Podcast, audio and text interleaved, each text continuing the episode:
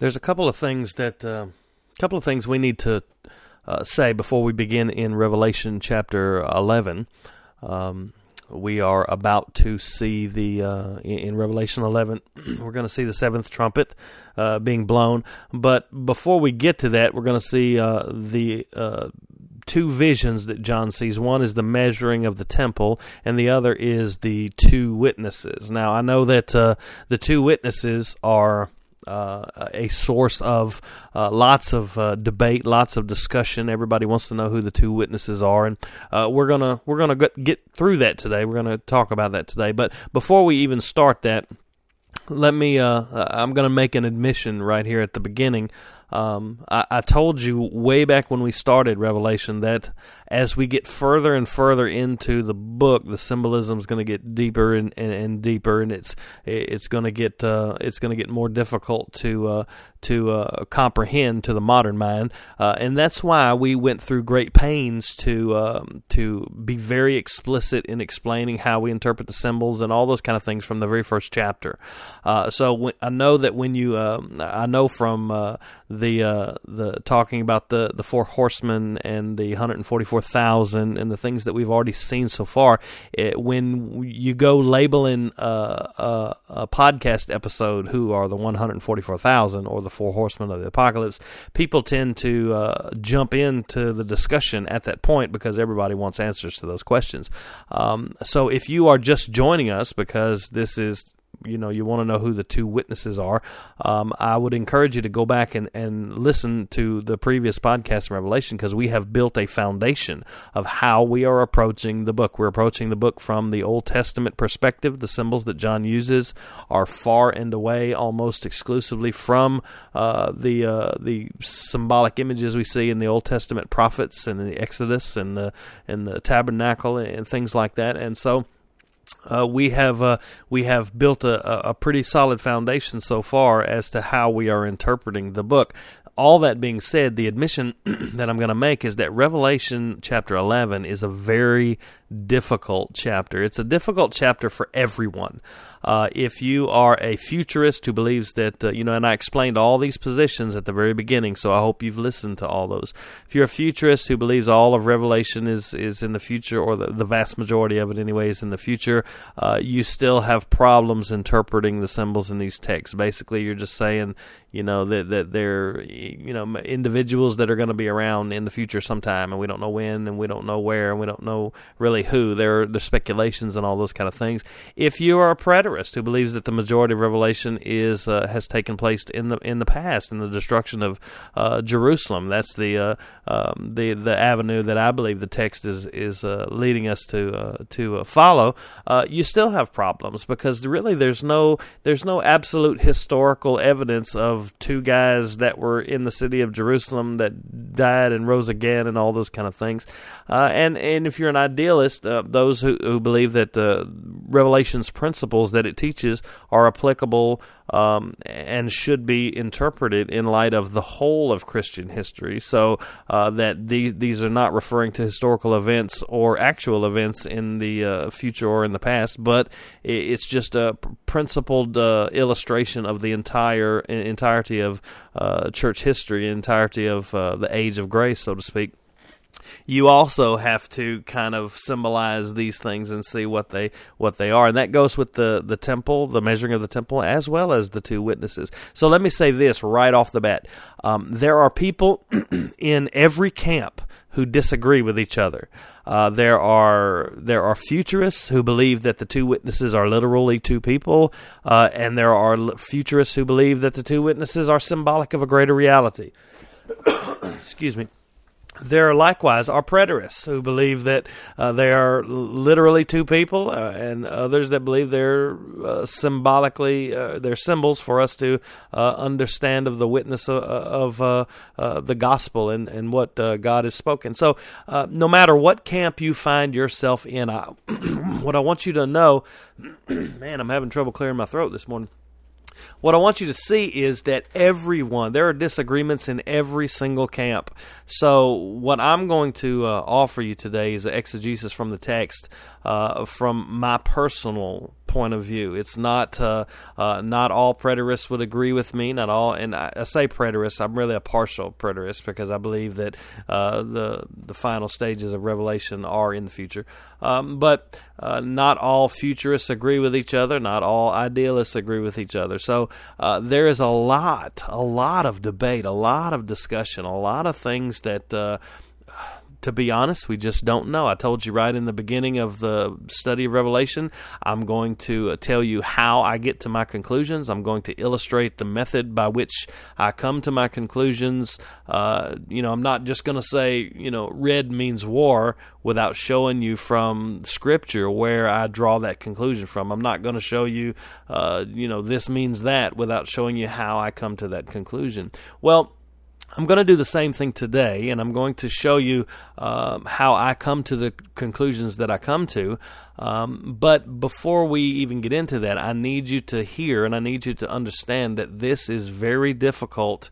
This chapter is very difficult for people of all the different camps who view Revelation in different ways. No matter who you are, no matter what you believe, whether you believe that the futurist is right or the preterist is right or the idealist is right in the way they approach the book, you're going to find within those camps people that disagree and debate and argue about the identity of the two witnesses, about what Revelation 11 means, what the measuring of the temple means, what it's showing us, the principles we're to be gleaned from that. So all that to say, I'm not saying that, well, this is just so hard we can't interpret it.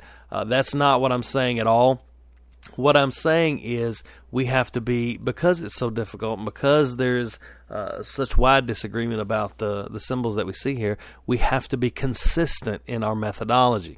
We can't use one method of discerning Revelation chapter 3, which is the letters to some of the churches, and then a different hermeneutic, a different methodology to try to discern the symbols in Revelation chapter 11. So that being said, the only other thing you need to know is today I'm working without my verses in front of me, so I may have to look up a few verses to quote them.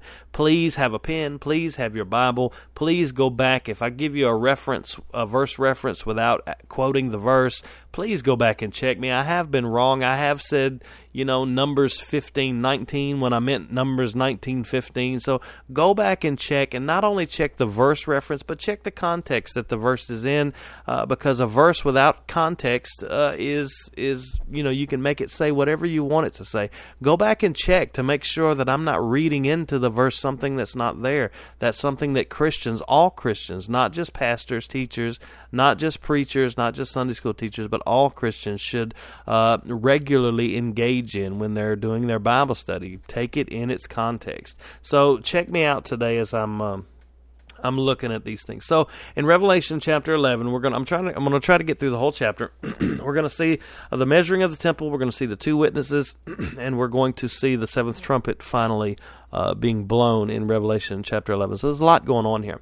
It says in verse 1, John says, "Then I was given a measuring rod like a staff, and I was told, 'Rise and measure the temple of God and the altar and those who worship there.'" Notice what's being measured, not just the temple. Rise and measure the temple of God and the altar and those who worship there.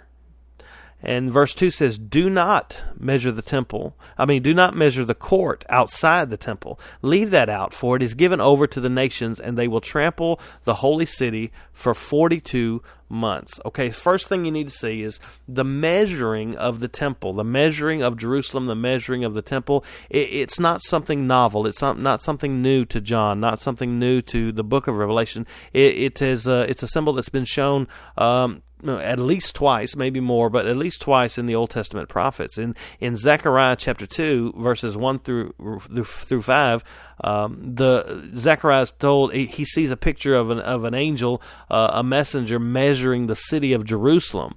And the reason that angel measures the city of Jerusalem is to show God's promise of protection and His presence there. Remember, Zechariah is prophesying at a time when these two men, Zerubbabel and Joshua, Zerubbabel was the leader of the people of Israel as they were coming back from captivity to rebuild the city of Jerusalem. And Joshua was the first, this is not the Joshua of the book of Joshua, but this man named Joshua was the first high priest as they were returning to Jerusalem from the Babylonian captivity. And Zechariah is prophesying to tell the people that the city will be rebuilt, the temple will be rebuilt, and he looks forward to the time when Jerusalem will be perfected and God's presence will be there, and they won't have to worry about enemies and won't have to worry about things. Zerubbabel goes through lots of hardships as people try to stop the work of the temple. You can see that also paralleled in the book of Nehemiah and Ezra. But Zechariah sees one measuring the temple in Zechariah chapter 2, verses 1 through 5. And it says in Zechariah, it says, "And I lifted my eyes and saw, and behold, a man was with a measuring line in his hand. Then I said, 'Where are you going?' He said to me, 'To measure Jerusalem, to see what is the width and what is the length.' And behold, the angel who talked with me came forward, and another angel came forward to meet him and said, 'Run, say to that young man,' and here's the reason that it's going to be measured, 'Jerusalem shall be inhabited as a village, as villages without walls, because of the multitude of the people and livestock in it. And I," this is God speaking, "will be to her a wall of fire around her, declares the Lord, and I will be the glory in her midst." So we see the measuring there in Zechariah denotes the protection and the presence of God among the people. You can see the same thing in Ezekiel. It's really the whole last part of the book of Ezekiel, Ezekiel chapter 40 through chapter 48. You see, but specifically in chapter 40 through 42, you see the measuring of the temple there. It promises God's presence will be reestablished there in the temple forever. Remember, Ezekiel was a prophet prophesying as he was going into captivity, into the Babylonian captivity. And so he prophesies the measuring of the temple. He sees one that's measuring the temple, and it's a promise of protection. It's a promise that it will be established, and it's a promise that God's presence will be there. It's almost like he's marking it off as his territory. God is marking it off, saying, "This right here is mine, and nothing will harm it, nothing will touch it." There's lots of people that differ about what this measuring actually entails, and there's people from all different camps that you know see different things about what it's entailing. Some see the actual preservation of a future Jerusalem temple. Some see the preservation of worship itself. So we're going to look at and see what the spiritual reality of these things, what these things are. The first thing that we see is this: this is not the picture of the whole temple complex. The word used for temple here is naos, and we see in the very next verse he's saying, "Now I'm not talking about the outer temple. You leave that out. We'll get to that in a moment." But every time the word naos is used in Revelation. Let's take this particular example out, but every other time the word naos is used in Revelation, it's always referring to the heavenly reality, the heavenly temple that is the picture of the earthly temple. The earthly tabernacle was a picture of the heavenly reality. Every other use of the word naos in this book refers to that, and you also have to remember. The earthly temple, it was, the best way to put it is it was a copy of the heavenly reality. So we kind of saw this before in Revelation chapter 4 and 5, but if you look in Hebrews chapter 8 verse 5 and Hebrews 9 verse 24, you'll see that the priests worked in the earthly temple. They were serving a copy of the heavenly temple. Let me just look up Hebrews 8. Chapter 9, or verse 9. It says in Hebrews 8, verse 9. No, it's not Hebrews 8:5. Excuse me. Hebrews 8, verse 5. It says they, talking about the priests, they serve a copy and a shadow of the heavenly things. For when Moses was about to erect the tent, which was the tabernacle, he was instructed by God, saying, "See that you make everything according to the pattern that was shown to you on the mountain."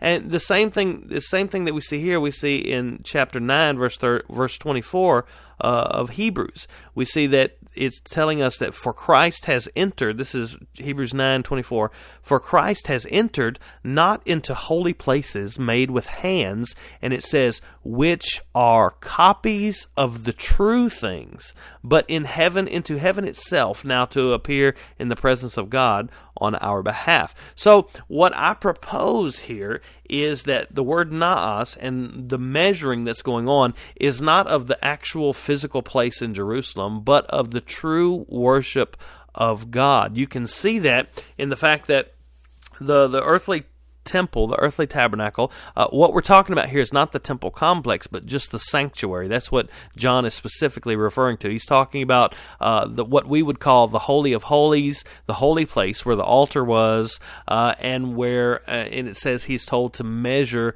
the altar, the holy place, but leave out the outer court. Because that's to be given over to the Gentiles, and the word naas here is used to describe that inner temple, that inner holy sanctuary, that holy place where God's presence dwelt. And he's talking. He says to measure the naas, the temple of God, the holy place there, to measure the altar. That's where the sacrifices were made, or the altar of incense. And he's told to measure the worshipers. And so that leads me to believe that he's not specifically denoting this plot of ground where this building is erected in the temple in Jerusalem. He's talking about the true reality of worship will be protected, will be preserved. He's told to measure the worshipers there as well. Now, I don't think that John is told to take his measuring rod and go measure the inseam and the jacket size of all the worshipers there. He's told to measure the worshipers there because the true worship, the place where God and man meet together, will be protected in the midst of all of this judgment that's going on, in the midst of all of this chaos. The true temple is preserved and protected. We see that. That's what measuring means. We saw it in Zechariah. We saw it in Ezekiel. We see it here. But the difference is the temple of God, the quote-unquote temple of God, the naas of God, is not this place that's made with hands. And you can see that throughout the New Testament. John chapter 2, verses 19 through 22 tells us that Jesus said that his body was the true temple. And then, if we later on, we're going to see in Revelation chapter 21, verse 22, that there's no temple in the New Jerusalem because the Lamb is the temple, because God himself is the temple. And then in all of Paul's letters, you got 1 Corinthians 3, 1 Corinthians 6, 2 Corinthians 6, Ephesians chapter 2, you see that it is the body of Christ, the body of Christ itself that is the temple of God. We are the temple of God. You are the naos of God. You are the temple of the Holy Spirit.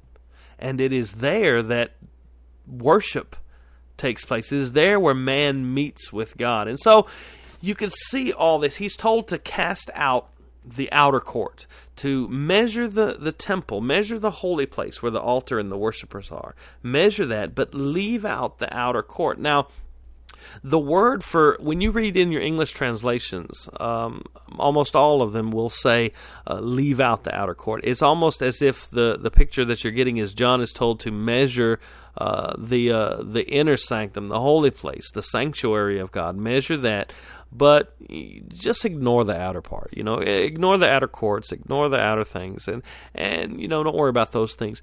And I guess that's true in the way that John is told to measure the temple, but the word that's used for leave out or don't measure these things, it's ekbale. It means to throw out or to cast out. Most English translations are going to say leave out as if he's called to ignore it, but the idea here is that the outer court is being rejected. It's being cast out. So a literal translation would be cast out the outer court or throw out Ekbale means to throw, actually to throw out in all kinds of different contexts, to throw out the outer court. And this is the picture of the outer court of the Gentiles. See, only the covenant people of God were allowed to pass this point. There's archaeological evidence of signs that were posted there right at the entrance to the inner court, where it says, you know, for the Gentiles, it was a warning that if you pass this point, you'll face the penalty of death. And so, what is it talking about when he says cast out the outer court? This is part of the temple complex. This is where the Gentiles came, the Gentiles who were God-fearers came to worship God. I mean, this is not just, hey, don't worry about the courtyard. You know, that's not important. The temple is what's important. This was part of the temple. It was part of the temple courts. It was part of where the worship of God took place. And so what does it mean to say, I want you to measure the naas, the temple of God, the sanctuary of God here, because it will be protected, but to throw out, to cast out the outer court, because it is going to be given over, it says, to the Gentiles for 42 months. Now, I want you to see the language shift. A lot of you are thinking, well, you're kind of spiritualizing the text there when it says to preserve the inner temple, but throw out the outer temple. You're saying that it's a spiritual reality of the true worship of God will be protected. That's kind of spiritualizing the text, but I want you to see the language shift in verse 2. It says the outer court, it says to protect the measure the inner temple, and because it will, you know, we know that it'll be protected, it'll be preserved. God's presence will remain there in the where the true worship of God takes place. It says, but do not measure the court outside the temple. It says, leave that out or cast that out, for it is given over to the nations. Now watch the language shift, and they will trample what? The outer court, the inner court. It said they will trample the holy city for 42 months. Did you see the language shift there? Right there, it shifts from speaking of the temple and the inner and the outer aspects of the temple to the holy city. You cast out the outer extremities because, and this is why you cast them out, he says, because the holy city itself is going to be trampled by the Gentiles, by the nations, for 42 months. So, excuse me, did you see the language shift there? It shows that the protection of the true temple, it's not a protection of the physical temple that's in Jerusalem. It's not just the court that will be trampled here. It's the whole city. It's the whole holy city, including the temple, will be destroyed. And Jesus uses the same language to describe the destruction of Jerusalem in Luke 21:23 as is used here. Jesus says, and he is specifically in Luke 21, Matthew 24, Jesus is specifically talking about the destruction of the temple, not just the city, but the temple. He says, you see these? They were talking about the temple structure, and Jesus says, you see these? Not one stone is going to be left on another. And he starts talking about that. In Luke 21:23, he uses the same language. He says, Jerusalem, the city, will be trampled underfoot by the Gentiles until the times of the Gentiles are fulfilled. That's exactly what John is seeing here. John is told not to measure the court outside the temple, outside where the true worship takes place, because this holy city will be trampled by the Gentiles, by the nations. The time difference there, Jesus says to the times of the Gentiles are fulfilled. John is shown it is going to be 42 months. And if you also notice in Luke 21, where Jesus says Jerusalem will be trampled underfoot by the Gentiles until the times of the Gentiles are fulfilled, he culminates that teaching in verse 32 of Luke 21 that says, truly I say to you, this generation will not pass away until all these things take place. So what we're seeing here is a mixture of the physical and the spiritual in symbolic language that John is using. The true temple protected is not the physical sanctuary. It was indeed destroyed. It was indeed trampled by the Gentiles, just as Jesus prophesied. But the true worship of God, the people in Christ, they may worry. The church right now Think about this, especially the Jewish Christians, the church that had sprang. They were Israelites by birth. They were descendants of Abraham and Isaac and Jacob, the physical descendants, and they had turned to Christ and become recipients of Christ's death, burial, and resurrection. And everything they had ever known about God meeting with mankind, about God's worship, and it was about to be destroyed. They were going to come. The Romans were going to come, and they were going to destroy the temple. They were going to destroy the sanctuary. They were going to destroy the city. They were going to destroy biblical Judaism forever. There's no one on the planet today practicing biblical Judaism. No temple to sacrifice in. No priests to make sacrifices for people. No altar. No incense. No, there is no biblical Judaism on the planet today. All of that was about to be wiped off the face of the earth. If you were a Jewish Christian at the time, or if you were Christians who remember their text of Scripture that was read in the churches, even in the churches in Asia Minor and in Gentile lands, the text of Scripture that was read each Lord's Day was the Septuagint, which was the Greek Old Testament. They were steeped in the Old Testament Scriptures, and they saw how those pointed toward Christ. So you can imagine what would be going through your mind as all of this heritage, all of this history, all of this religion, all of this these externalities were about to be swept away and destroyed. John is given here by God a revelation to show that the true worship of God, which is in Christ Jesus, which is by the people of God who are the temple of the Holy Spirit, that worship will be protected. It will be sustained. It will outlast all those things. This is, if you were a Christian at the time, you would worry that the destruction of Jerusalem, the mother of the church herself signals their destruction as well. But this isn't the case. The externalities of Judaism are going to be trampled and destroyed by the Gentiles, and that holy city was indeed trampled by the Gentiles. And the question we have as we look at the measurement of the temple and the trampling of the temple courts and the holy city for 42 months is, why 42 months? 42 months is 3.5 years. If you're 42 months is exactly 3.5 years, so why is that time period? What is so important about that time period, and why? How can we ascertain what John is trying to show us? What God is showing John in 42 months? The 42 months corresponds with Daniel's prophecy that this destruction will take place for a time, times, and half a time. In Daniel chapter 12, verse 7, he says, "And I heard the man clothed in linen who was above the waters of the stream. He raised his right hand and his left hand toward heaven and swore by him who lives forever that it would be," he's talking about this destruction, this desolation, "would be for a time, times, and half a time, and that when the shattering of the power of the holy people comes to an end, all these things would be fulfilled." He's speaking about the destruction of Jerusalem right there, the shattering of the power of the holy people, and it would take place. It would happen for a time, times, and half a time. It would happen for a year, 2 years, and half a year, 3.5 years, 42 months. Daniel's prophecy is specific about an attack on the temple and its fulfillment. The fulfillment of Daniel's prophecy, where he talks about the abomination that causes desolation, those things is seen. The direct fulfillment is seen in a guy named Antiochus the Fourth, Epiphanes. He was a Seleucid king who attacked the people, tried to take over Jerusalem. He ended up taking over the temple. He sacrificed pigs on the altar, set up a statue of Zeus in the temple, and that's what led to the Maccabean revolt. You ever heard of Hanukkah and why they celebrate Hanukkah and the Festival of Lights and all that? That's to celebrating the victory of Judas Maccabeus and the Maccabean revolt against this king.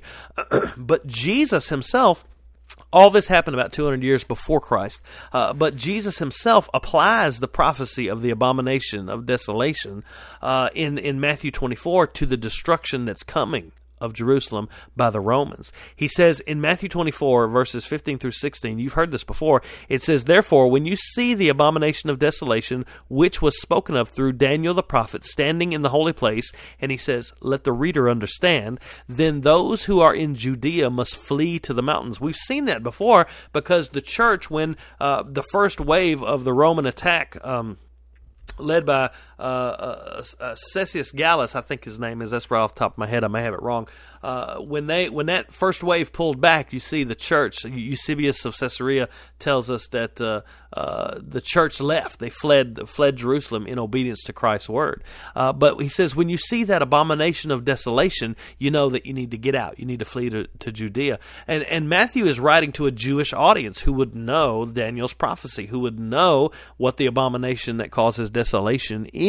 Now, Luke, on the other hand, is writing to a predominantly Gentile audience. So he knows right off the bat that his audience is not going to understand these Jewic prophetic references unless they have been steeped in the Old Testament. So he defines the abomination of desolation in the same speech that Jesus gives. In Luke 21:20, Jesus says, this is Jesus, the same speech, Mount of Olives, prophesying the destruction of Jerusalem. He says, "But when you see Jerusalem surrounded by armies, then recognize that her desolation is near. Then those who are in Judea must flee to the mountains, and those who are left in the midst of the city must leave." So he's saying the same thing, but he defines for the Gentiles who don't know about the prophecy of Daniel, wouldn't know. That's why Matthew says, let the reader understand what he's trying to talk about. He defines it as when Jerusalem is surrounded by armies. And so what we see here, the period of time, times, and half a time that Daniel saw as the destruction of the holy people, when the power of the holy people is to be shattered. That's what it says in Daniel 12:7. That's the period of time that we see the destruction of Jerusalem taking place. The Gentiles will trample the holy city underfoot for 3.5 years, for exactly 42 months. And to be honest, the main reason that I see he says 42 months is to connect what's going on here with the prophecy of Daniel about the destruction, the shattering of the power of the holy people. But there's also a historical correlation in the Jewish war. Let me give you just a few dates. In the fall of 66 AD, the Jews in Jerusalem revolted against Gessius Florus. He was the procurator of Jerusalem at the time. So they revolted against him. Well, then the governor of the province of Syria, which included Judea, Jerusalem, and all that, his name was Cestius Gallus. He attacks the city because of this revolt that the Jews did in 66 AD. And we've talked about this before, for some unknown reason, we don't know why, he pulls his troops back, and he pulls back from the city, and that's where the Christians left. The Christians fled the city when that small respite came in there where he would pull his troops off. But when he was backing away from the city, when he was removing his troops from the city, the Jews in the city gave chase to him, and they captured, some of his Roman supplies, killed some of his men, that kind of thing. And that inspired the Jews in the city that God was fighting for them, that God was about to deliver Jerusalem from Roman rule.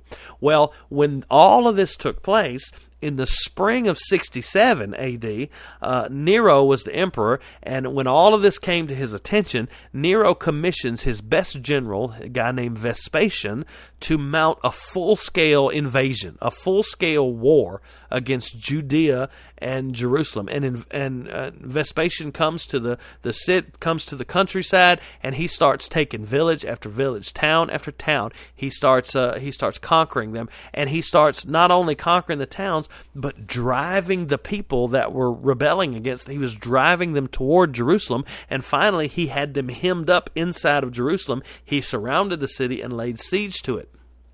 In the spring of 67 is when that war, quote unquote, began, is when Vespasian came to the land and started conquering, started killing, started attacking. By August/September, right in there somewhere, of 70 AD, the city and the temple were utterly destroyed. So you have spring of 67 to late summer, early fall, August, September of AD 70 is how many years?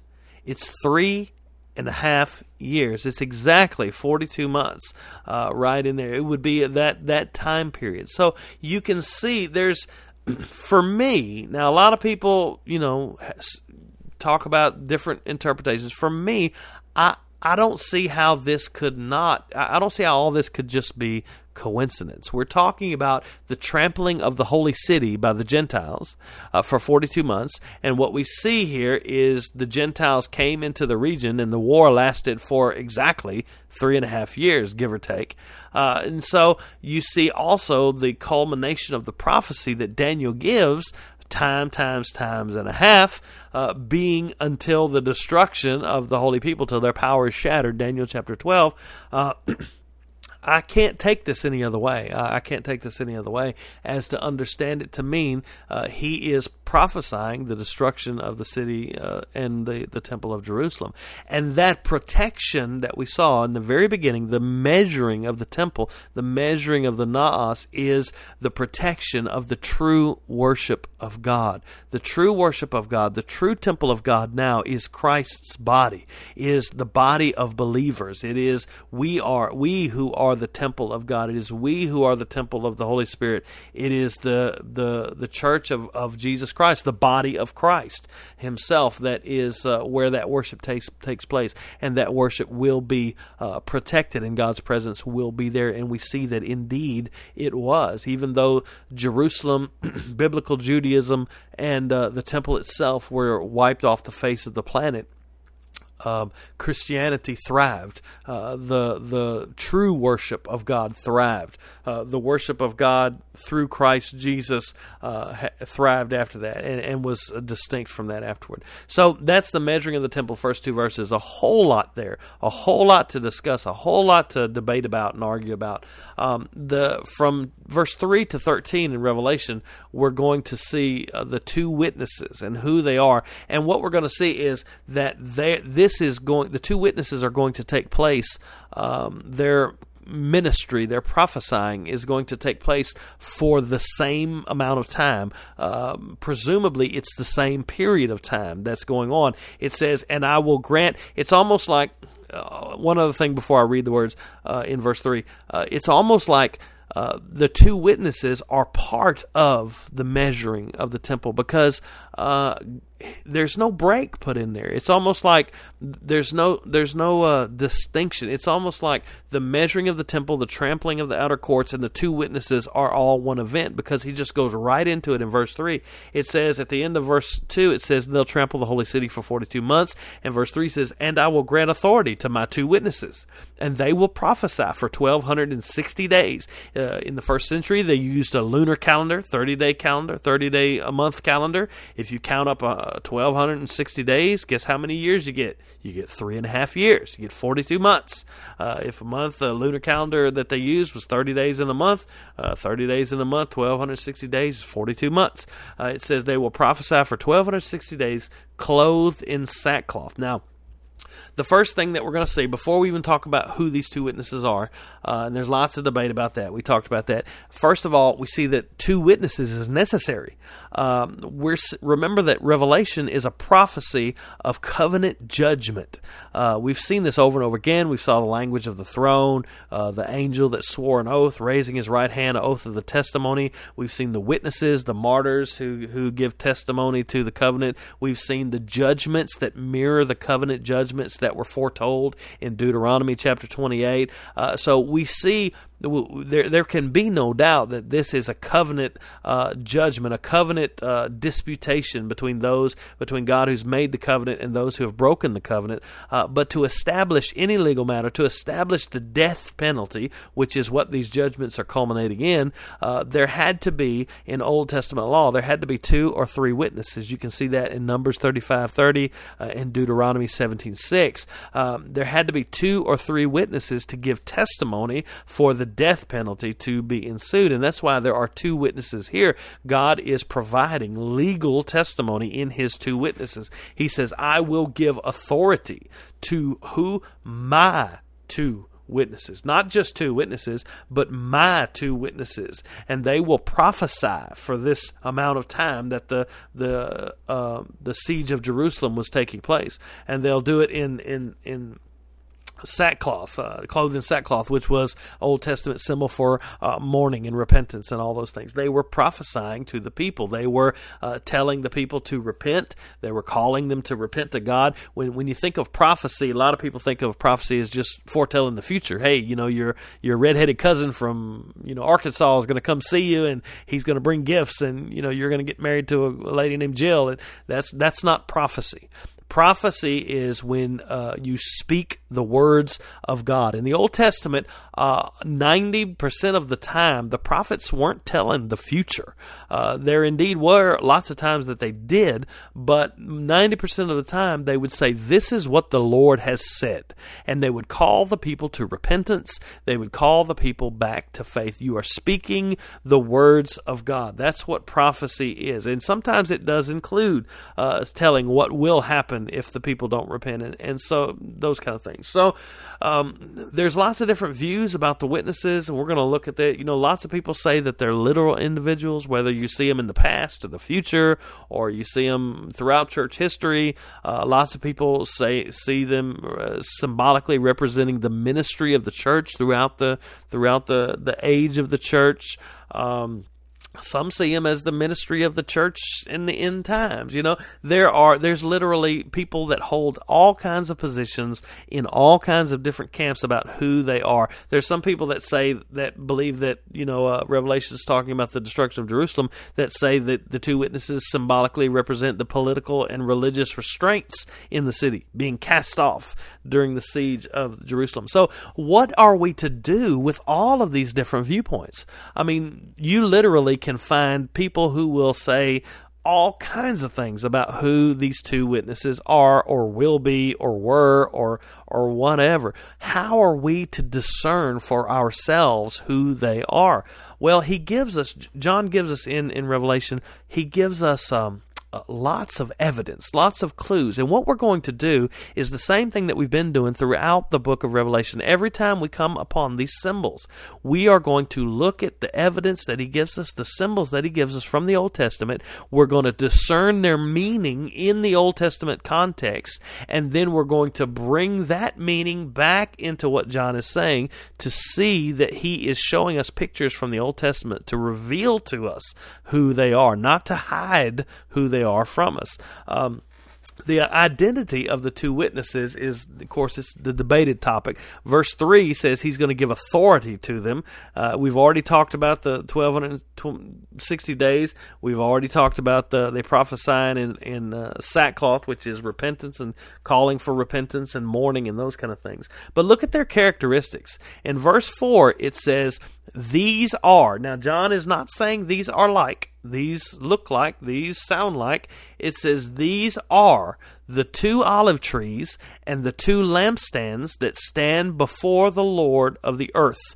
Okay, he tells us their characteristics. They are two olive trees and two lampstands. Now, if you know your Old Testament, you know without a shadow of a doubt that this is a reference to Zechariah chapter 4.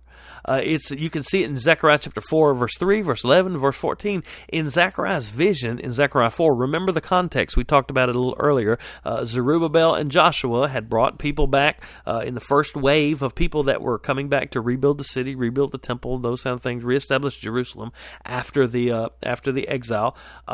In Zechariah's vision, he saw a seven-bowled lampstand. You know, we've seen that before. And he saw two olive trees standing beside it. And he asks, in Zechariah chapter 4, he specifically asks the angel that's showing him the vision, he asks, what are these olive trees? What are they? And the angel tells him in verse 14 of Zechariah 4, it says, then he said, these are the two anointed ones who are standing by the Lord of the whole earth. So Zechariah 4 tells us that these two anointed ones, if you read Zechariah chapter 4, it'll show you that these two anointed ones that God has anointed are indeed Zerubbabel, the leader of the people, and Joshua, the first high priest after the exile, of the people. And the point of Zechariah chapter 4 is that he's giving them the prophecy. He's giving them the assurance that the temple will be rebuilt, that the city will be rebuilt. We saw that earlier in Zechariah chapter 2. I'm going to make this a city without walls, and I'm going to be a wall of fire around it when we read those.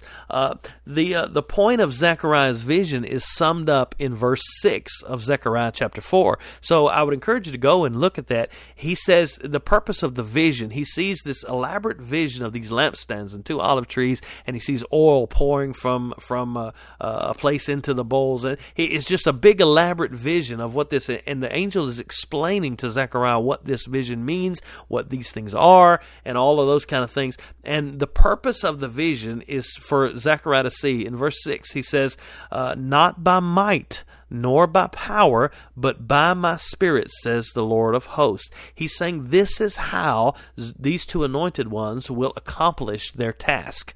They will accomplish their task of rebuilding the city, of making it a city without walls, of fulfillment of God's perfect will for the holy people. He says they won't do it by might, they won't do it by power, but they'll do it by His Spirit. So what we see already in the two olive trees, these two witnesses in Revelation, is that it's a parallel to Zechariah chapter 4, where we see the two olive trees are the two anointed ones that work by the Spirit of God. We see that. Go read Zechariah chapter 4. It'll explain it to you more succinctly. Then if you look at verse 5 and 6 in Revelation 11, you see what they can do, their powers. It says, and if anyone would harm them, fire pours from their mouth and consumes their foes. If anyone would harm them, this is how he is doomed to be killed. He says in verse 6, they have the power to shut up the sky, that no rain may fall during the days of their prophesying, and they have the power over the waters to turn them into blood and to strike the earth with every kind of plague as often as they desire. Now, first of all, the fire that pours from their mouth. What did he tell them he was giving them authority to do in the verse previous? In verse 3, he said, I will give them authority to prophesy. And now we see fire coming out of their mouth. Does this mean they're fire-breathing olive trees walking around the city of Jerusalem, whether it's in the end times or whether it's in AD 70? I don't think you can hold to that interpretation. This is an allusion to Jeremiah 5, verse 14, where it says, therefore, thus saith the Lord, the God of hosts, because you have spoken this word, behold, I am making my words in your mouth fire, and this people would, and it will consume them. They're prophesying is the word of God that is going forth, this prophecy. They're dressed in sackcloth. They're calling people to repentance. They're prophesying the word of God. It's also, you can see the same kind of thing in Jeremiah 23, verse 28. It says, the prophet who has a dream may relate his dream, but let him who has my word speak my word in truth. What does straw have in common with grain, declares the Lord? Is not my word like fire, declares the Lord, and like a hammer which shatters a rock? So if you saw, the main activity of the witnesses is to prophesy. And so that fire that comes and devours them is talking about the prophet. They're prophesying judgment upon the land. They're prophesying judgment on the people. They're calling the people to repent. They're calling the people to understand that they have broken covenant, and God has broken forth with covenant judgment upon them. And we have all kind of evidence to the fact so far in Revelation that we've seen that this is so, that this covenant judgment is one of the central themes in the book of Revelation. But look what their powers, they have the powers to do. It's very interesting to me. They have the power to stop up the rain so it don't rain for the time of their prophesying. How long did they prophesy? Verse 6, it says, they have the power to shut the sky that no rain may fall during the days of their prophesying. How long did they prophesy for? For 1,260 days. Go back and look at verse 3. That's exactly 42 months. That is exactly 3.5 years. They have the power to shut up the rains for 3.5 years. Does that remind you of anybody in the Old Testament? Does that remind you of anybody? It's an allusion to Elijah. Elijah's activity in 1 Kings chapter 17. Elijah commanded the rain to stop for 3.5 years. It's the same amount of time as the witnesses prophesying. If you look in Luke chapter 4, verse 25. I'll have to look it up here for just a second. Luke 24, verse 5. It says, as they... No, that's not it. Luke 4, verse 25. I told you I mix those verse numbers up all the time. 4, verse 25. Let's look it up right here.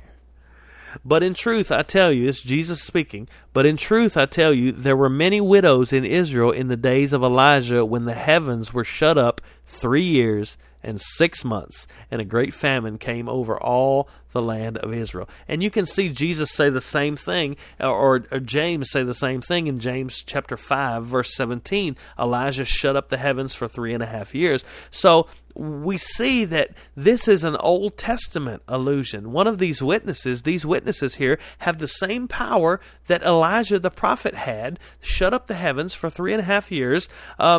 We know that shutting up the rains was also a covenant curse promised in Deuteronomy chapter 11, verse 16 and 17, if the people did not keep the covenant. So first, let's hold this in our mind. We have the evidence that these witnesses have the power of the prophet Elijah to shut up the rains.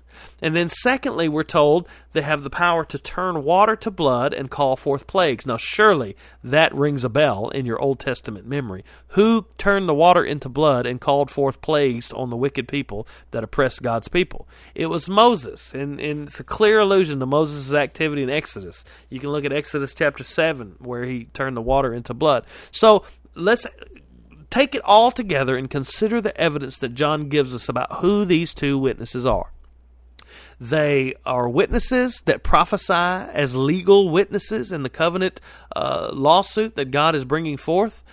Two witnesses were required, and that's what we have, two witnesses. They are the anointed ones who operate by the Spirit of God. We see all that from the allusion of olive trees in Zechariah. Their power is linked to Moses and Elijah, who are the quintessential example of the law and the prophets in the Old Testament. If you see in Luke chapter 9, verse 31, and Mark chapter 9, verses 4 through 7, you can see that Moses and Elijah are used as symbols of the law and the prophets over and over again. It was Moses and Elijah that appear with Jesus at the Mount of Transfiguration, showing the testimony of the law and the prophets was to Jesus. That's in Luke chapter 9. If you look at those verses, you could see that Moses and Elijah appear at the Mount of Transfiguration with Jesus, and they are speaking about his departure from Jerusalem. And that word departure there in Luke is the word exodus. They're speaking about his exodus from Jerusalem, talking about the crucifixion. And so what you see there is you got Jesus as the centerpiece, and you got Moses and Elijah on either side of him at the Mount of Transfiguration. You have the law and the prophets that speak to the reality of who Jesus is. Moses and the prophets, the meaning of the scriptures testify to the reality of God's covenant stipulations. Let me show you in Luke chapter 16, verse 29. Luke 16:29. I'm looking these up on the fly. This is the story of the rich man and Lazarus. As Lazarus is brought into Abraham's bosom when he dies, the rich man goes into Hades when he dies, and the rich man looks across and sees Lazarus, and he wants a drop of water on his tongue, and it can't be given to him, and he calls out to Abraham. The rich man in hell in Hades calls out to Abraham, and he says, "Please send someone back to tell my brothers not to come to this place." And what is Abraham say back in Luke 16, verse 29? But Abraham said, "They have Moses and the prophets. Let them hear them." And he tells, they won't even believe if anybody is returned from the dead. They have Moses and the prophets to testify. And we can see that these two witnesses, and this is my view, I'm going to lay it out for you. These two witnesses are the testimony of the Old Covenant, the law and the prophets, the testimony of the scripture, of the word of God. That word of God will testify to who Jesus is. It'll testify to the coming Messiah. It also pronounces the covenant judgments upon those who reject that Messiah. And it calls it calls the people of Jerusalem to repent. It calls the nation to repent of their sin, to turn from their false religion, and to embrace the Messiah, the covenant fulfillment that God himself has sent. If you you can see that Jesus himself even says that the Old Testament scriptures testify of him. If you look in John 5 verse 39, that's the verse where it says, you believe, you study the scriptures because you believe you have eternal life in him, but the scriptures testify of me. And Moses in Deuteronomy 18:15 foretells Jesus. He says, God's going to raise a prophet up among you like me, and whatever he says, you listen to him.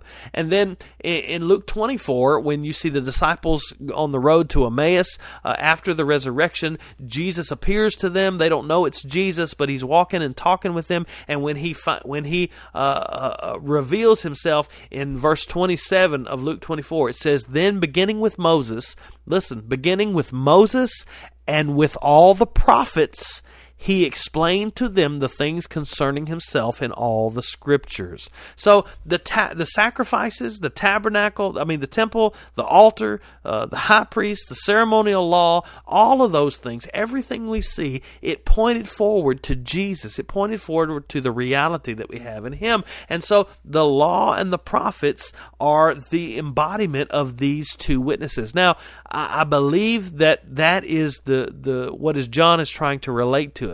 But I also understand that it is possible, listen to me, it is possible that there were two literal witnesses, two physical bodied people, or a group of people that was embodied as these witnesses for God that were in the city at the time pronouncing the judgment, calling people to repentance, but they were doing so from the law and the prophets. They were doing so from the Old Testament canon. They were showing that God's judgment that he had promised in the Old Testament, in the law and in the prophets, was now coming to pass, had finally come.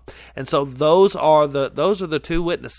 If you ever wondered who they were, that's who they are. They're Moses and the prophets. They're the two anointed ones of God that work by the Spirit of God to call men to repentance, to call men to faith. It's the scriptures of God. Now, what you're going to see next in verses 7 through 10 is you're going to see the rejection of those two witnesses. And in verse 7 and 8 of Revelation chapter 11, you see it says, "And when they have finished their testimony, the beast that rises from the bottomless pit will make war on them and conquer them and kill them.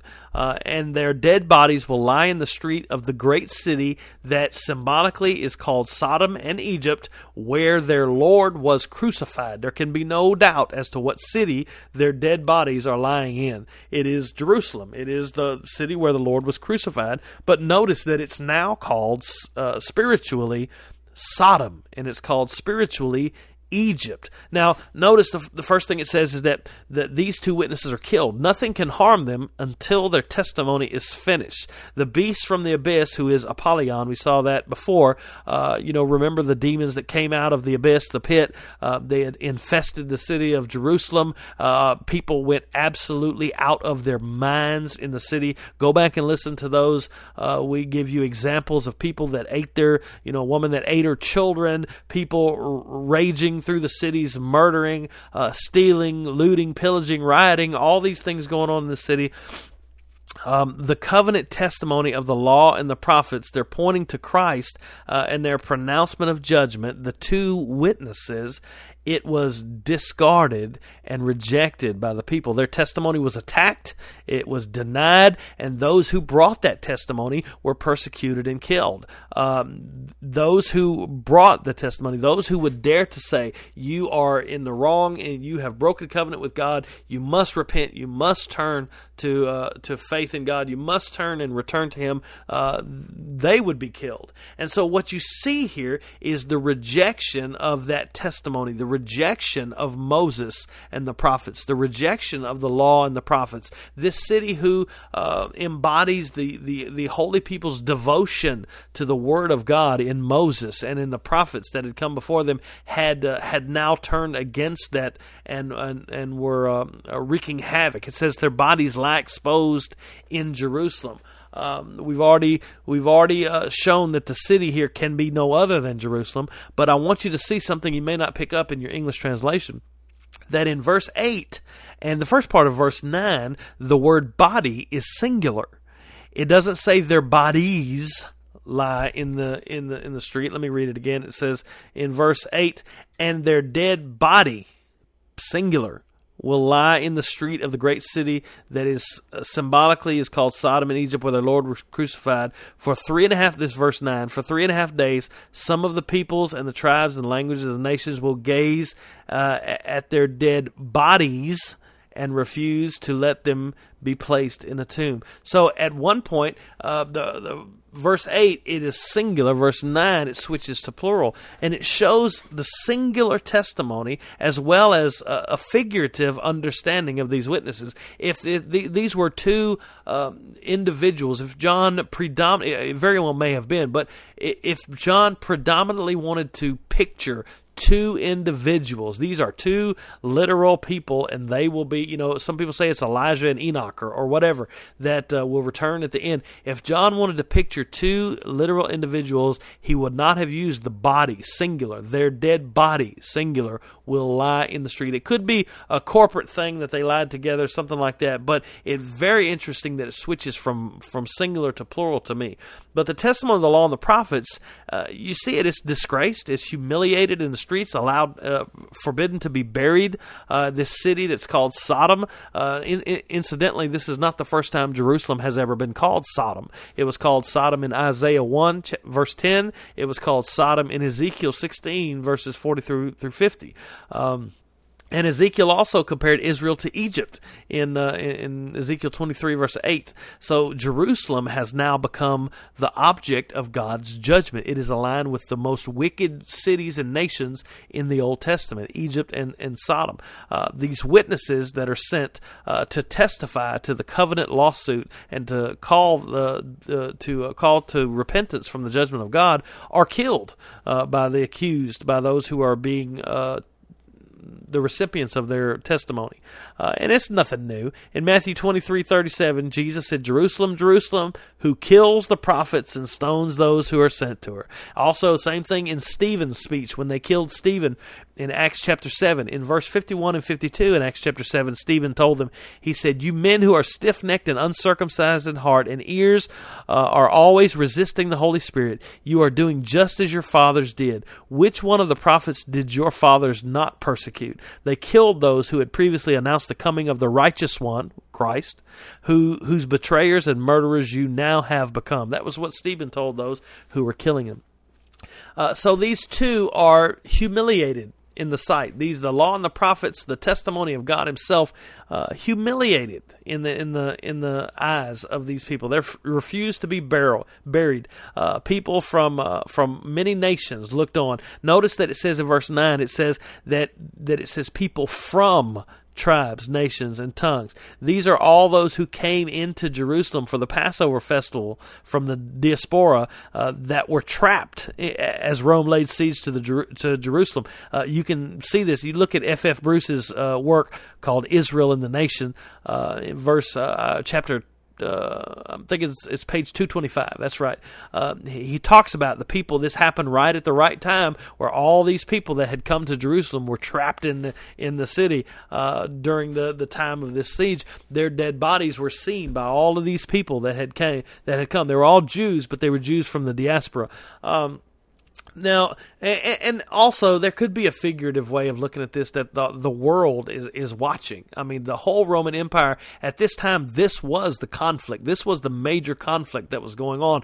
The whole Roman Empire was watching this conflict take place, watching this elite general Vespasian come and do battle here in Judea. And this is right during the siege. Nero actually died, and Vespasian had to leave, and there was two or three three emperors that kind of tried to take the throne and were killed or assassinated. And then finally Vespasian himself became emperor, and Titus, his son, was left in Jerusalem to destroy the city and to take it.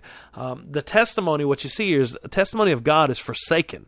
And it's shame. To remain unburied is to be under a curse. You look at Psalm 79, the first 5 verses of Psalm 79. You can see it in 1 Kings 13. You can see it in Jeremiah 8, verses 1 and 2. To remain unburied is to be under the curse, and that was what was going on. The people were placing God's word, God's testimony, God's prophecies under this curse, and the desire to be buried in your promised land. You can see that through all the Old Testament, all the patriarchs. You know, take my bones to the promised land, take my bones to lie with my fathers and to be buried in the land of the fathers. They were not allowed. They were not allowed this. They were left unburied. They were left in the streets, and their death brings joy to those who dwell on the land. Verse 10 says, and those who dwell on the earth, I would say land, the word we've talked about that over and over again, will rejoice over them and make merry and exchange presents, because these two prophets had been a torment to those who dwell on the land, those who dwell on the earth. Now, those who dwell on the land, same phrase, exact same terminology, is often used to describe Israel. Hosea chapter 4, verse 1, Joel chapter 1, verse 2, Joel chapter 2, verse 1, Jeremiah 6:12, Jeremiah 10:18. Incidentally, if you're not writing all these down, it's in the outline. Go to jasonvallada.com and you can see it on the Revelation page there. This outline for chapter 11 is there. Those who dwell on the land is often an Old Testament reference to the people of Israel. Those who dwell on the land, the promised land, they rejoice because they believe they had freed themselves from the yoke of God's law, from the covenant stipulations. They weren't bound by them anymore. They rejected the idea that God's judgment was coming upon them. Up until the end, they thought God would fight for them and that they were a special people among him and that God would never turn his back on the city. They believed that all the way up until they looked around and the city was on fire and it was destroyed by Rome. They were tormented by the truth of the gospel that came in judgment and salvation, where it says, turn from your sins, you must embrace the Messiah to be saved. They were tormented in the same way that people today are tormented by the gospel as it goes forth. But what we're going to see as we look at the end of this section is that God's two witnesses are vindicated. The two are resurrected after 3.5 days. Now, we've already seen 3.5 years. Jesus was in the tomb 3 days. There's a lot of similarities going on with the testimony of Jesus, with the testimony of Christ's death, his resurrection. God will not allow his testimony to perish. It's kind of similar to Ezekiel 37, you know, the valley of dry bones, where prophesying they came to life. And there's another parallel with Jesus being in the tomb 3 days. But I think the point that we're seeing here is that Jesus fulfilled the testimony of the Old Testament. The Old Testament, the law and the prophets that prophesied the coming Messiah, the righteous one, that prophesied that the covenant judgments would come upon the people if they did not keep covenant. That testimony has been vindicated by the death and the resurrection of Jesus Christ. We're going to see in a moment that those two witnesses also ascend into heaven. So it's talking about Christ's ascension. The testimony of God is vindicated. They're proved right, and judgment indeed falls upon the land. Here, it's like Christianity itself, the root meaning, the pronouncement of the gospel, which is the testimony and fulfillment of the Old Testament, the law and the prophets. It looks like it's being proven false.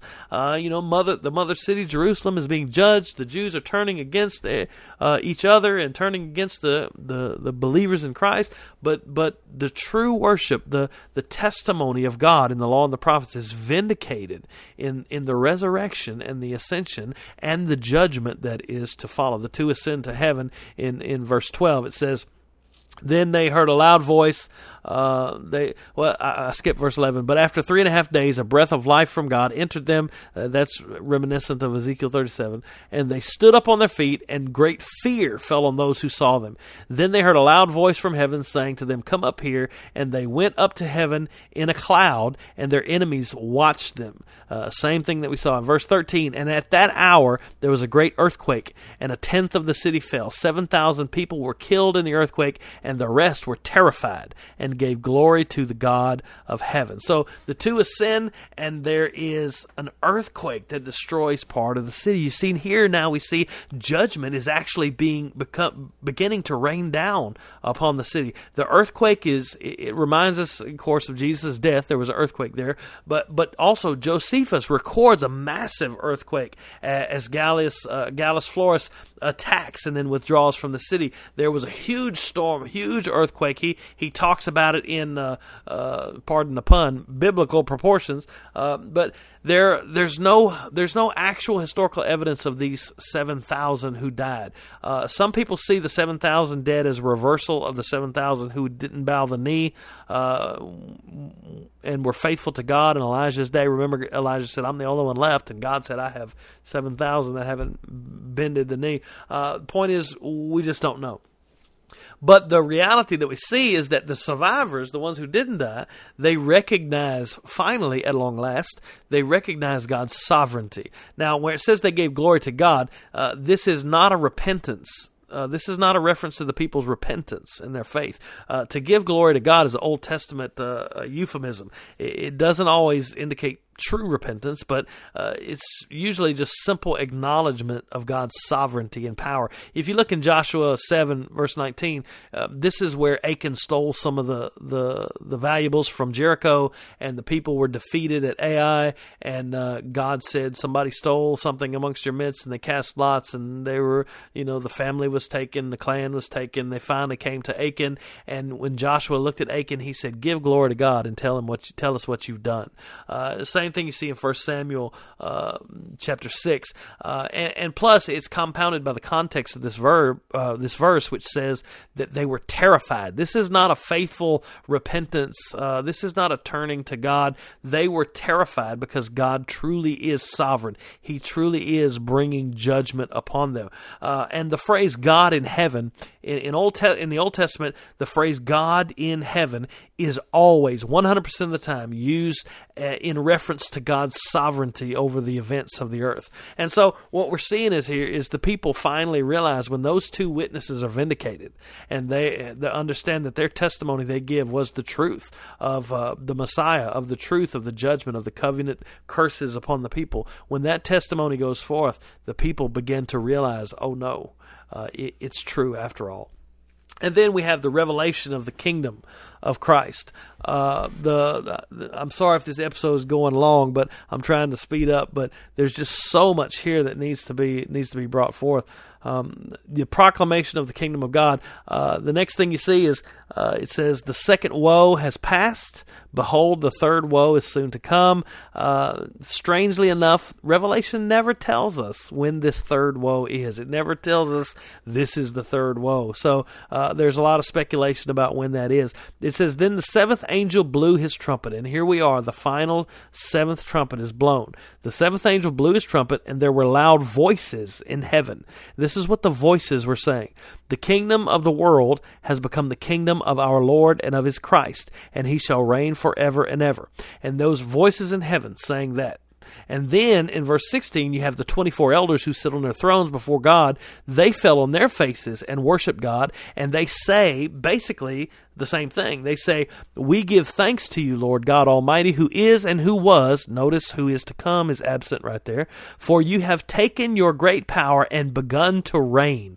The nations raged, but your wrath came, and the time for the dead to be judged, and for rewarding your servants, the prophets and saints, and those who fear your name, both small and great, and for the destroying the destroyers of the earth." They were saying the time has come for you to take your reign. Now, the seventh trumpet is not the final trumpet that we see in 1 Corinthians 15. We're going to have a lot that goes on a lot of things that go on after this. But it's these voices from heaven in verse 15 says, the world has become God's kingdom. What does this mean? Does that mean God wasn't in control before this? No, what it's talking about is a new nation of God is revealed. The whole world here is a reference to both Jew and Gentile. Everyone, Jew and Gentile. It's not a reference to Antarctica and then, Alaska. And it's a reference to the whole world. Now, not just the people of Israel, not just the Old Covenant people, not just those who are genetically descended from Abraham are the kingdom of God. Now, it's Jew and Gentile. Remember the mystery of God from chapter 10. If you haven't listened to chapter 10, go and listen to that. The kingdom of God is not just relegated to Israel now. Now, the kingdom is the world. The destruction of Jerusalem and the falling of covenant judgment marked a full and final separation of Judaism and Christianity. The whole Old Covenant system centered around the temple, sacrifices, all this kind of thing, it was destroyed. And that was the fulfillment of the new covenant. Jesus spoke of this same thing in Matthew 21:43. He says, therefore I say to you, the kingdom of God will be taken away from you, talking to the Jews, and given to a people producing the fruit of it. And then when these voices in heaven give testimony that now it is fulfilled. The kingdom of God, the kingdom of the world has become the kingdom of God. The 24 elders also proclaim the kingdom. They give thanks to him. They give thanks to him for his kingdom. It says the one who is, the one who was. Notice that who is to come is not there. Jesus has come in covenant judgment and judgment upon the covenant people. He has been vindicated. It doesn't mean the second coming was accomplished. We're still waiting on that, and we'll see that at the end of Revelation. But he has been vindicated in the old covenant testimony of his coming. And the judgment and the gospel that he brings. He came, was crucified, resurrected, and ascended, but he was rejected by the covenant people. And now he has ascended to the right hand of the Father, and he has begun to reign over all men forever, separating the old from the new. And the elders here give thanks for God's wrath. It says the nations rage against the old covenant people, and the elders are thankful for it. Judgment has finally come. The dead to be judged here. Let me read it to you. In verse 18, the nations raged, but your wrath came, and the time for the dead to be judged, and for the rewarding of your saints to serve as the prophets. The time for the dead to be judged. A lot of people mistake that to thinking this is the final judgment where all the dead are going to stand before the judgment seat of Christ. That's going to be seen later on, but that's not what's in view here. The dead to be judged here. When you think of the word judge, you're always thinking negative. It's going to be condemned and all those kind of things. But the reality is he means vindicated. He's talking about those martyrs that have been calling out for justice since chapter 6 in Revelation. The time for them to be vindicated, the time for them to receive their judgment that they have been calling for all this time has now arrived. And then the elders give thanks for that, that vindication. The people who've trusted in Christ and believed, their testimony is vindicated. He says that the rewarding of your servants, the prophets and the saints and those who fear your name. And then they give thanks for the destroying of those who destroy the land. This could refer, some people take it to refer to the Jews, those who dwell in the land, who had broke covenant with him and destroyed the promised land in such an extent that they defiled it. Or some people think it's the Romans themselves, the destroyers who came and destroyed the land. That is not uncommon. Now you may be thinking, the first thing that comes to my mind when I hear that is, how could God judge the people that he himself brought to be the rod of his anger?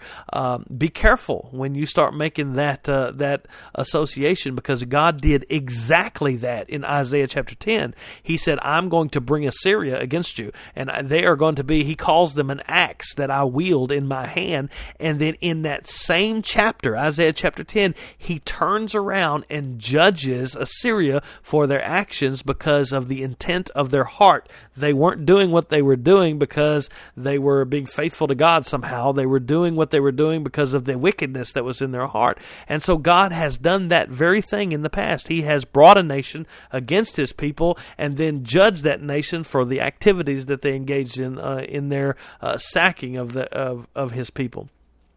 All that culminates in verse 19 when we see the opening of the true temple. And this is where I see, at the very beginning of this chapter, he's told to measure the holy place. He's told to measure the true temple, to see it as protected. And then at the end of this chapter, after the seventh trumpet is blown, we see the image, we see the picture of this true temple, the heavenly temple that is preserved, where true worship takes place. In verse 19 it says, "Then God's temple in heaven was open, and the ark of his covenant was seen within his temple." The ark of the covenant was seen in the heavenly temple. There were flashings, lightnings, rumblings, peals of thunder, earthquake, and heavy hail. Now, the true temple is now open as God, as Christ has taken the kingdom, made Jew and Gentile the kingdom of God. Now the temple of God opens in heaven. It's open for those who are in Christ. And the ark of the covenant symbolized the presence of God among the people. Whenever the ark would go before them, God's presence would be before them. It was the mercy seat was on the ark in the Holy of Holies, where the Shekinah glory of God dwelt. And the ark was lost during the Babylonian destruction of Jerusalem, but the Jews always held out hope that they would have the ark restored to them and they would be able to bring it into the temple. Well, we see here that the ark is seen in the heavenly temple. The presence of God is no longer in Jerusalem. It's no longer in the holy place in Jerusalem. Jerusalem has now been called Sodom and Egypt. The Jews held out hope that it would return, but it was not going to be in the externalities of the physical temple anymore. God's presence would not be. It is in the heavenly temple that we have access to through Jesus Christ. And then you see at the end the phenomena associated with the presence of God. We've seen it over and over again, the earthquake, the lightnings, the thunder, all those things that are associated with the presence of God, we've seen all the way back from Mount Sinai, where God's presence descended on the mountain, are now seen in the heavenly temple, are now associated with the true worship of God in the true temple. What I see here is the same thing that the writer of Hebrews says. In Hebrews 12, verses 26 through 29, he says, "And his voice shook the earth," talking about Sinai, when God appeared at Sinai, "but now he has promised, saying, yet once more I will shake not only the earth, but also the heaven." This expression, "yet once more," denotes the removing of those things which can be shaken, as of created things, talking about the created temple, the things that were built with hands, so that those things which cannot be shaken may remain. "Therefore, since we receive a kingdom which cannot be shaken, let us show gratitude by which we may offer to God an acceptable service with reverence and awe." He's showing the difference between the earthly and the fulfillment, the earthly and the heavenly. When the earthly has passed away and was shaken and removed, so that the heavenly fulfillment would be established. And then in Hebrews 9:24, we read this earlier, "Christ did not enter a holy place made with hands, a mere copy of the true one, but into heaven itself, now to appear in the presence of God for us." So what we're seeing here is a fulfillment of the gospel. The true kingdom of God, as the remnants of the old covenant are wiped away in judgment, and we are ushered into the very throne room of God in Christ Jesus.